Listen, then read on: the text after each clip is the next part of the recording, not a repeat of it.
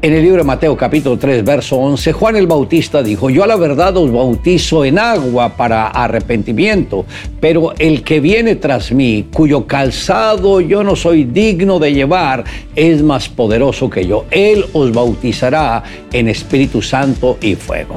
Hoy me gustaría tratar sobre el tema sumergidos en su Espíritu.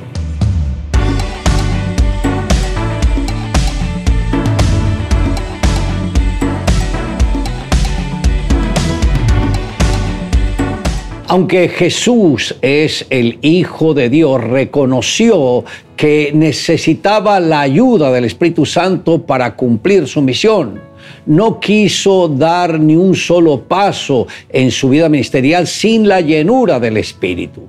Jesús sabía que con la ayuda del Espíritu Santo podría enfrentar cualquier adversidad y salir victorioso.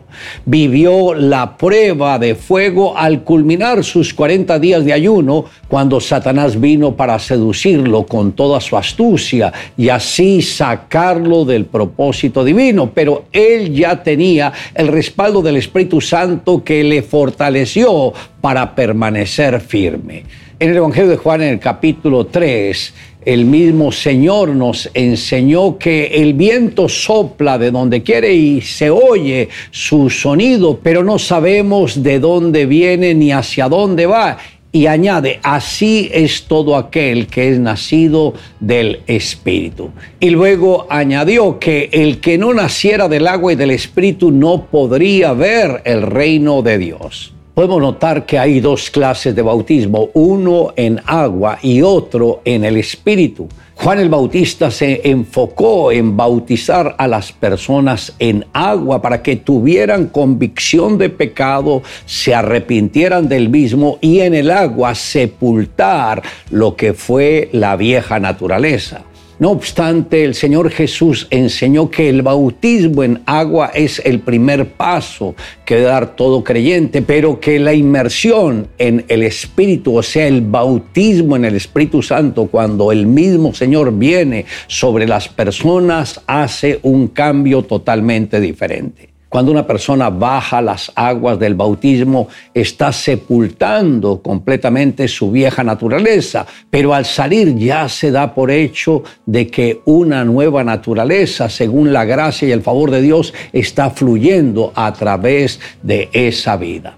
El apóstol Pablo dijo, porque todos los que habéis sido bautizados en Cristo, de Cristo están revestidos. Esto está en Gálatas capítulo 3, verso 27. Mas cuando alguien es bautizado en el Espíritu Santo, es el mismo Espíritu de Dios que viene a tomar control de esta vida. Recordemos que el Señor Jesús no dio un solo paso para iniciar su ministerio esperando que el Espíritu Santo viniera a la vida de él. Y después que salió él de las aguas del bautismo, el mismo Espíritu Santo vino y lo llenó de su presencia. Y yo creo que algo similar tiene que suceder con cada creyente que al bautizarse en agua abrir el corazón para que el Espíritu Santo venga a esa vida y lo llene de su misma presencia. De esta manera